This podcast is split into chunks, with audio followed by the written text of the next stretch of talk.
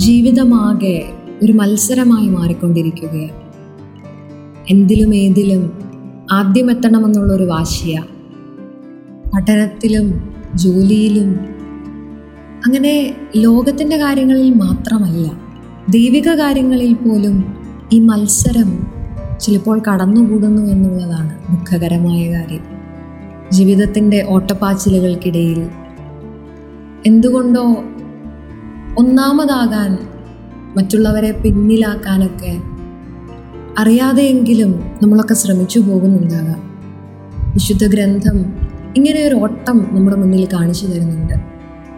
ക്രിസ്തു ഉയർത്തെഴുന്നേറ്റുവെന്ന് തനിക്ക് പ്രത്യക്ഷപ്പെട്ടുവെന്ന് മക്ദലിനമറിയം ശിഷ്യന്മാരെ അറിയിക്കുമ്പോൾ അവന്റെ കല്ലറയെങ്കിലേക്ക് പത്രോസും യോഹന്നാനും കൂടെ നടത്തുന്ന ഒരു ഓട്ടമുണ്ട് ചെറുപ്പം കൊണ്ടോ സ്നേഹക്കൂടുതൽ കൊണ്ടോ എന്തോ ആദ്യം എത്തുന്നത് യോഹന്നാൻ സ്ലേഹയാണ്. പക്ഷേ അയാൾ കാത്തു നിൽക്കുകയാണ്. പത്രോസ് ഒപ്പമെത്താൻ.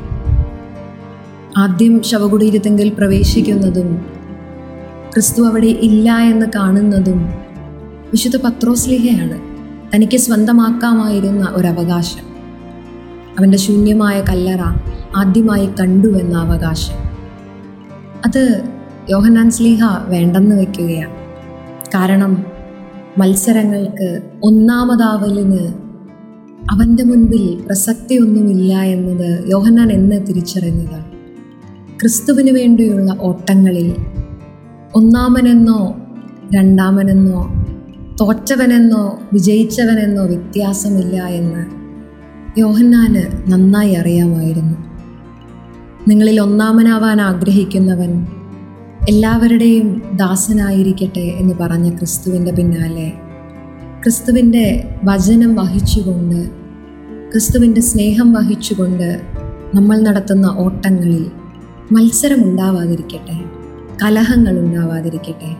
കൂടെ ഓടുന്നവർക്കും പിറകെ ഓടിയെത്തുന്നവർക്കുമൊക്കെ താങ്ങാവാനും അവർക്ക് വേണ്ടി കാത്തു നിൽക്കാനും അവർക്ക് അവസരങ്ങൾ നൽകുവാനും ക്രിസ്തുവിനെ കൂടുതൽ അറിയാനും കൂടുതൽ സ്നേഹിക്കാനുമൊക്കെ നമുക്കും സാധിക്കണം.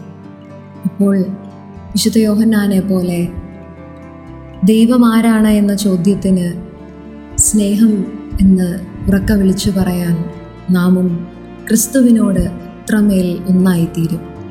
ക്രിസ്തു ആഗ്രഹിക്കുന്ന സ്നേഹത്തിന്റെ ഓട്ടങ്ങൾ നടത്താൻ ഉദ്ധിതൻ നമുക്കും കൃപ നൽകട്ടെ. You are listening to Heavenly Voice from Caris Youth.